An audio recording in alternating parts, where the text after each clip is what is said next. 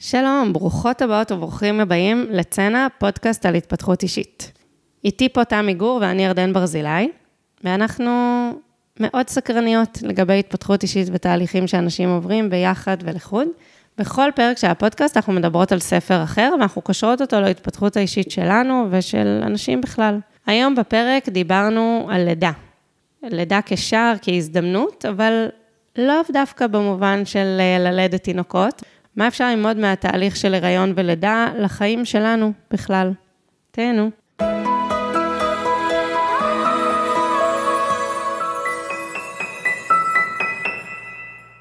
היי, תמי. היי. היום הבאתי ספר שנקרא מילדות רוחנית, של עינה מיי גסקין.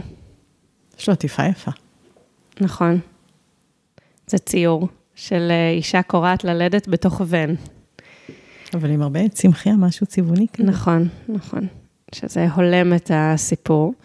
אמ, אז אני אקריא רגע על עינה מיי. אה, היא ובעלה סטיבן גסקין הובילו קומונה היפית אמריקנית שראשיתה בשנות ה-70 של המאה ה-20. שיירה נדדה בארצות הברית עד שבסוף הם התיישבו בטנסי. עם הזמן נפתח בחווה מרכז לידה שהביא לעולם דרך חדשה עתיקה, בריאה לאין שיעור מהדרך המקובלת עד אז, שמחזירה לאישה את הידע והשליטה בגופה, ומחזירה ללידה את עוצמתה ואת קדושתה. הספר הוא משולב עם אוסף סיפורי לידה, של לידות שהיו שם אה, בחווה, שזה לידות בית, אה, או אוהל או בן, תלוי אה, כל אחת והסיפור שלה. ובחלק השני שלו זה ממש מדריך, בעיקר למיילדות, אבל זה כן ספר שנשים בהחלט יכולות לקרוא בו גם בתור יולדות, להכיר יותר את התהליך של הלידה. יש שם ממש ממבנה האגן והעצמות וסוגי לידות וכאלה, ועד גם היבטים יותר רגשיים ורוחניים של אה, לידה. אה, אז זה הספר. אני יכולה לשאול אותך? בטח. במקום שתתחילי רגיל, נעשה קצת כן. אחרת. כאילו, היו לנו פה ספרים כבר שדיברנו על לידות ולהחזיר לאישה את הידע ואת הכוח החלטה. מה האמירה או התובנה המיוח... הייחודית של הספר הזה? אז קודם כל, אני אתן אנקדוטה קטנה. אחד הספרים שקראתי ודיברנו עליו פה זה ימי לידה, של המיילדת מינדי לוי, שהיא ישראלית. עכשיו, היא למדה בין השאר מעינה מיי, Okay. שאפילו קראה את הספר וכתבה לה כזה ביקורת עליו אה, באמזון, ראיתי שהיא התרגשה. אה, יפה. כן, עכשיו, למה אני אומרת את זה? כי הספר הזה הוא באמת מקדים את הספרים האחרים שקראתי ובהם אה, אה, דיברנו על לידה, והייחוד שלו, הוא ממש הביא בשורה. זאת אומרת, היא, עינה מיי, היא ממש הביאה בשורה גם בעשייה שלה, בתוך ארה"ב. מדובר על אלפי לידות, שהיא תארה חלק מהן וליוותה, או בעצמה, או הצוות שלה שהיא הכשירה. והספר הזה הוא שילוב של הסיפורים, עם ממש מדריך לאיך לעשות את זה. אז, אז זה קודם כל משהו ש, שמייחד גם את הסיפור שלה וגם את הספר. אה, ואני חושבת שהרבה מהידע שיש על לידות בית היום בארץ קשור גם בעשייה שלה, לא רק, זה כמובן שלידות בית יש בעוד הרבה מקומות בעולם, גם במקומות לא מערביים, אבל כן, את יודעת, הספרים האלה מתקיימים במקביל, יש להם דברים שהם אה, דומים בהם, ובסוף יש גם את הסיפורים של כל אחת והניסיון והדרך שלה. ואגב, היא הגיבה, אחד הדברים שממש אהבתי בימי לידה, שאז דיברנו עליו, זה שהיא מביאה סיפור ומה היא למדה ממנו. אז עינה מאי באמת הגיבה גם על זה, על הדרך היפה הזאת. פה מי שסיפרו את הסיפורים, ברוב המקרים זה היולדות עצמן, ולפעמים יש כמה פרספקטיבות, נגיד גם של בן הזוג, או של המיילדת ושל היולדת. אה, אבל זה מאוד מעניין, וגם האוכלוסייה שם מאוד מגוונת, הם ילדו בקהילת האמיש, אמיש, כן. שהם אה, חיים אה, בלי חשמל ובתנאים מאוד שונים משאנחנו חיים, אז, אז זה מאוד מעניין. והסיבה שאני תפסתי את הספר הזה ורציתי לקרוא אותו, קוראים לספר, אמרתי, מילדות רוחנית, ואחד מהדברים שרציתי להביא פה ושהם ממש מעניינים אותי, זה התפיסה של הלידה כשער במובן של אה, ממש נקודת מפנה בחיים, הזדמנות לעבור איזושהי חוויה פיזית ורוחנית אה, יוצאת דופן, שמעבירה אותנו לשלב אחר בחיים. עכשיו, זה מאוד מעניין, כי במובנים רבים, יש על זה הסכמה, כאילו מן הסתם, שזה הדבר הכי משנה חיים שיכול לקרות, פתאום מצטרפים ילדים, בין אם זה ילדים ראשונים או אחרי זה. זהו, רציתי לשאול, זה לידה ראשונה או כל לידה היא שער? כל לידה היא שער. אז בהיבט של פתאום יש ילדים אחרי זה, יש הסכמה שזה משנה חיים בתרבות שלנו, אבל הלידה עצמה, היא קצת נתפסת כמו, אוקיי, כאילו בואו נעשה את הדבר הזה ונעבור אותו בצורה הטובה ביותר, כדי להגיע לדבר שאחרי. ואחד הדברים שעניינו אותי זה הפוקוס על הלידה עצמה, כאילו הדבר עצמו, הלידה עצמה, התהליך הזה, כהזדמנות... אה, להרבה דברים, ממש לעשות, כן, שינוי או מעבר או שער או כל אחת בהגדרה שהיא אה, יותר אה, מתחברת אליה. קורים שם המון דברים בלידה, כאילו יש, ממש בשלבים השונים גם יש, לפעמים צריך להרפות, לפעמים צריך מאמץ, לפעמים צריך מאוד להיסמך ולהיות כאילו ממש כמעט במצב של שינוי תודעה, ולפעמים דווקא הן אומרות, נגיד בצירים בהתחלה, הן קוראות לזה גלים. כי קוראים לזה contractions, שזה קיבוצים באנגלית, והן לא אוהבות את, ה, את המינוח הזה, אז הן קוראות לזה גלים. אז, אז שם נגיד דווקא הן אומרות, אוקיי, צריך להיות מאוד ערה. עיניים פקוחות, להיות בתשומת לב לסביבה. למה? אה, זה מה שמקדם את הלידה בצורה טובה ביותר. זה צריך להיות בערות, במודעות, ויש שלבים בלידה שצריך דווקא להיות בהתמסרות, וזה ממש יכול להיות כמו חוויה פסיכדלית כזאת, הן מתארות לא מעט חוויות של פתאום לראות צבעים אחרים, וממש לראות אור, וכאילו, גם הגברים שהיו מעורבים בלידה, פתאום הנשים שלהם נראו להם אחרת בעיניהם, או לא יודעת, נורא יפות, או קורנות, או במימד אחר, או כל מיני דברים שהם פחות השפה אה, כן. שלנו, שלי לפחות. לא, שלי גם לגמרי. אז את יודעת, הדבר הזה הוא כאילו, הוא פיזיולוגי, הוא קורה. זה לא, כאילו, נשים ילדו עוד הרבה לפני שהיה טכנולוגיה ו, ובתי חולים, אולי ילדו כנראה יותר, תפסו זיהומים, אבל במובנים רבים אולי דווקא היו פחות בעיות אה, בריאותיות אחרות. ולתת רגע כבוד למקום הזה, להזדמנות שיש בו, נגיד, הן מדברות לא מעט על הקשר בין התבכיינות ללידה, בין כאילו קיטורים ומר גורלי וזה, הן אומרות שזה ממש מעכב לידה. שצריך להיות ב state of mind יותר של הכרת תודה, ושאם נמצאים במצב של להתלונן, לקטר, לא להיות מרוצות מהסביבה, זה מעכב לידה. מעניין. מהסביבה באופן כללי בחיים שלי, או מסביבת הלידה הקונקרטית? הם, הם, אה, לפני שהם קיבלו מישהי ללידת בית, הם הסכימו ללוות אותה, הם עשו איזושהי בחינה לראות שהן חושבות שהן יכולות לעזור לה. אז אחד מהדברים היה זה, כאילו לראות שהיא, את יודעת, באופן כללי, בן אדם שהיא לוקחת אחריות על החיים שלה, למשל, ולא רק מטילה את האחריות על אחרים, זאת אומרת, הם כן יכלו ללוות אישה בתהליך הזה, להתכונן לקראת הלידה. אבל זה מעניין, כאילו, את יודעת, דברים שהם ידעו כבר שמעכבים לידה. אז זה נגיד אחד מהם. מעכבים לידה, זאת אומרת, ממש פיזיולוגית, כן. הלידה לוקחת יותר ממש, זמן, ממש. אם אני באה בקיטור או מרירות ללידה? יותר זמן, ו... וכאילו, את יודעת, עם יותר פוטנציאל אה, לקשיים. אני אקריא לך רגע, יש פה משהו יפה. עמוד בספר עם עצות לאימא בזמן לידה. אז, אז, יש פה, אז יש פה משהו, אל תתלוני, אל תתלונני. זה מחמיר את המצב. אם את רגילה להתלונן, למדי את עצמך להימנע מכך בזמן ההיריון, זה יחזק את האישיות שלך. דברי יפה, זה ישמור על האגן שלך משוחרר, והוא יוכל להיפתח בקלות רבה יותר. בקשי יפה, והביע הערכה כשעושים משהו בשבילך. מעניין, לא? זה מאוד מעניין. למרות שאני יכולה לדמיין את הקשר בין אה, קיטור ומרירות להתכווצות פיזית. כן, נכון? כן. אז אה, דווקא אני יכולה, אבל זה מעניין, כי כשהתחלתי לדבר, חשבתי על זה שהחוויה העיקרית שלי בלידות, הייתה חוסר אונים. וזה לא היה קשור לעולם המודרני ולרפואה, להפך, זה היה מאוד מאוד קשור לגוף. ואנחנו מדברות לא פעם ראשונה על לידות ועל לקבל החלטות ועל אה, לחוות את זה ככה או לחוות את זה אחרת, אבל כאילו להחזיר לאישה קצת את השליטה בחוויה או את הבחירה בתוך החוויה. ולא יודעת למה דווקא היום, פתאום התעוררה בי מין תחושה של אה, אולי הפוך. אני שמה רגע בצד את התכתיבים החברתיים או של בתי חולים. בסדר? כאילו תכתיבים חיצוניים. אני אומרת, אולי הפוך. אולי יש פה משהו, שזו זו אני חושבת שהייתה החוויה של החוסר אונים שלי. היא גם הייתה במהלך ההיריון, לא במובן שלילי, בכלל לא במובן שלילי, אלא אחת החוויות החזקות שלי בהיריון הייתה שיעור בצניעות דווקא.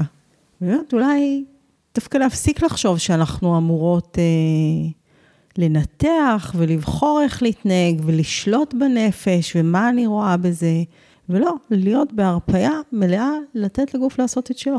ממש, ממש, אה, כן, כן, הנה, זה מעניין, הנה עוד שער, ענווה. כאילו, כמה מעט יודעים וכמה מעט שליטה יש לנו. שוב, אנחנו יכולות להביא כוונה וזה, אבל בסוף, נכון, אנחנו לא יכולות לשלוט, וזה הזכיר לי עוד משהו שרציתי להביא פה, שהוא ממש משמעותי בעיניי. רמת המקצוע, המקצועיות הפוטנציאלית שיש למיילדת וכמה היא משמעותית. כי יש פה מין שילוב כזה בין העצמה, כאילו של אני יכולה לעשות את זה, אני מחוברת לטבע הפראי שלי, אני יודעת, אני מחוברת לאינסטינקטים, לבין, כמו שאת אומרת, שחרור מוחלט, זה לא בשליטתי, הדבר הזה קורה דרכי, את יודעת, יש גם תפיסות רוחניות שכזה ממש מפרידות בין ההורים לתינוק במובן של, אני עושה כזה, לא כמו אזהרת טריגר, אזהרת אה, היפיות למאזינים, מאזינות, ש...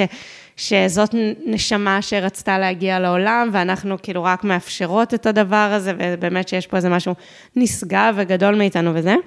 ובתוך כל זה, יש גם ידע רב מאוד שיש לא להמון אנשים כנראה בעולם, על התהליך של הלידה. אחד הדברים שנורא הפתיעו אותי, אני כבר אעשה את החיבור, אוקיי?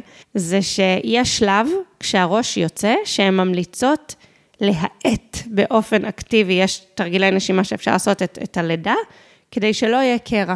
עכשיו זה נורא מעניין, כי כאילו הם היו, נשים רוצות ללחוץ, כאילו בשלב הזה הן מרגישות את הדחף הפיזיולוגי לדחוף, וחלק מהתפקיד של המיילדת הטובה, והן מזכירות את זה בלא מעט סיפורים, זה להצליח להאט רגע את התהליך הזה, לתמוך שם בראש, לעשות איזה משהו שהן עושות, לא יודעת, לשמן את האזור או משהו כזה, כדי שלא יהיה קרע.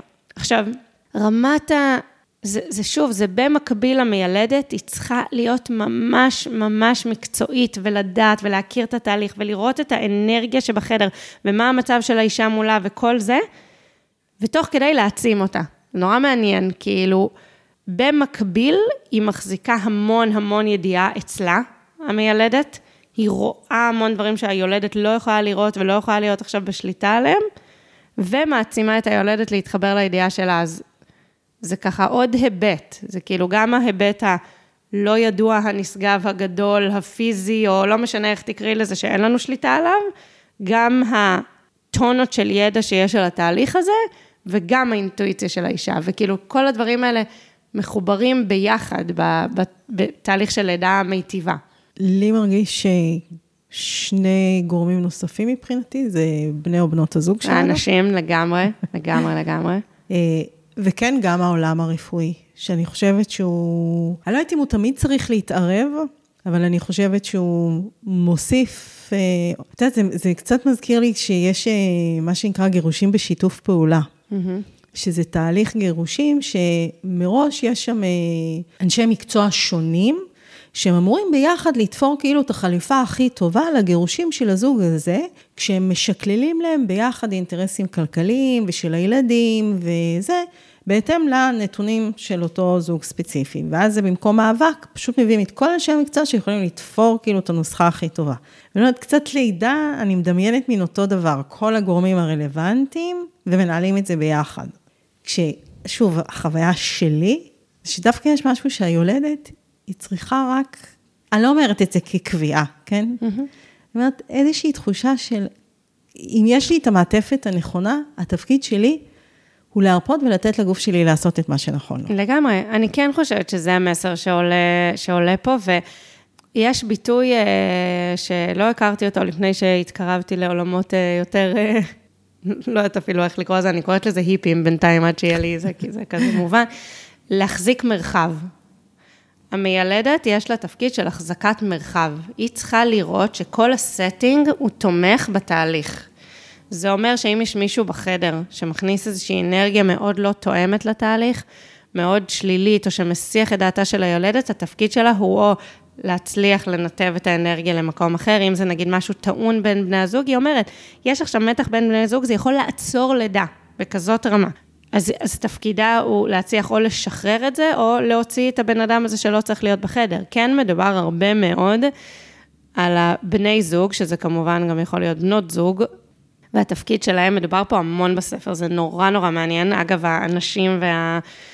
גם כאילו ממש ברמה ביולוגית, שאוקסיטוצין זה הורמון שמגרה לידה, ואז זה הורמון אהבה נקרא, כשבני הזוג הם במגע, למשל, מתנשקים, מתמזמזים, whatever, זה תורם לתהליך הלידה. וגם ברמה של תמיכה, את יודעת, כאילו, להביא את הכוס מים ולעשות מסאז', אבל גם להיות כאילו חלק פעיל, תומך בתהליך הזה. יש פה איזה ציטוט של סטיבן, שזה הבן זוג של אינה מיי, שהוא היה המנהיג הרוחני של הקהילה הזאת שהם חיו בה. אם כל גבר היה יכול לראות את הילד שלו נולד, אנשים היו מתורבתים יותר והעולם היה מקום טוב יותר לחיות בו, אז זה ככה אהבתי. אז בעצם המיילדת היא מחזיקה מרחב והיא דואגת שכל האנשים שנמצאים בחדר הם תומכים בתהליך הזה, וכן, חשוב מאוד להגיד פה משהו גם על מה שאמרת על ההיבט הרפואי, זה ממש ממש חשוב. היה רופא שנוצרה איתו מערכת יחסים נורא נורא מיוחדת, הוא לימד אותם המון, נתן להם המון המון ידע, ולאורך הדרך היה איתו הרבה דיאלוג, זה נורא, זה ממש מרגש, באמת. כאילו, היו יולדות, נגיד, בהתחלה הן היו באות לבית חולים, ואסור היה לאף אחד שהוא לא בן הזוג, נגיד, להיות, או שגם את בן הזוג היו מציעים, רק צוות רפואי. ולאט לאט נבנה אמון, והרשו למיילדות של החווה להיכנס איתם לחדר לידה. והיה איזשהו דיון על אה, לידת עכוז, שהם יילדו לידות עכוז, אבל לקח זמן לשכנע את הרופא, ואז בהתחלה...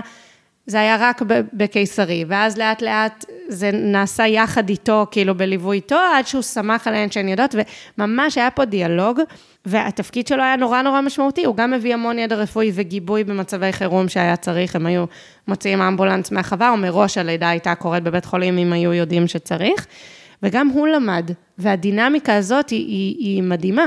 כי יש לפעמים מצבים יוצאי דופן ויש מצבי חירום וצריך לדעת להיערך אליהם. זה אגב עוד חלק מסט המיומנויות והכלים של מיל... שמיילדת צריכה להחזיק בו, של גם לדעת מתי לא מתאפשר מסלול הלידה הזה של לידת בית או לידה טבעית, וגם בזמן הלידה לדעת מה, האם יש פה מצב חירום וצריך מהר לטפל, והיו להם מקרים כאלה מן הסתם, אלפי לידות היו שם.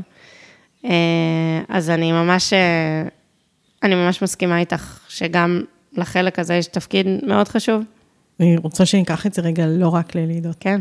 בכלל בחיים, אני חושבת. א', מעטפת נכונה לכל דבר ולכל סוגיה או מצב, לבנות לנו מעטפות נכונות. להצליח לגרום לחלקים השונים במעטפת שלנו לעבוד ביחד, ולא במאבק אחד עם השני, או לחשוב שלמישהו אחד יש את הידע, שזה אתגר. לגמרי. ולדעת להרפות אחרי שבנינו לעצמנו את המעטפת. אני חושבת שלפעמים אנחנו חוטאות ש... כאילו, אני אגיד עליי, אבל אני חושבת שאני רואה את זה גם לא רק עליי, שכאילו לבנות, אני יכולה לבנות מעטפת, ואז להתקשות לשחרר, או לסמוך על המעטפת, או קצת כמו התרגיל הזה של ליפול לידיים של מישהו. וגם האיזון בין לשחרר, כאילו לשחרר תוך כדי חשיבה ביקורתית או משהו כזה. כן. כן, יש, אה, אומרים לבטוח בתהליך.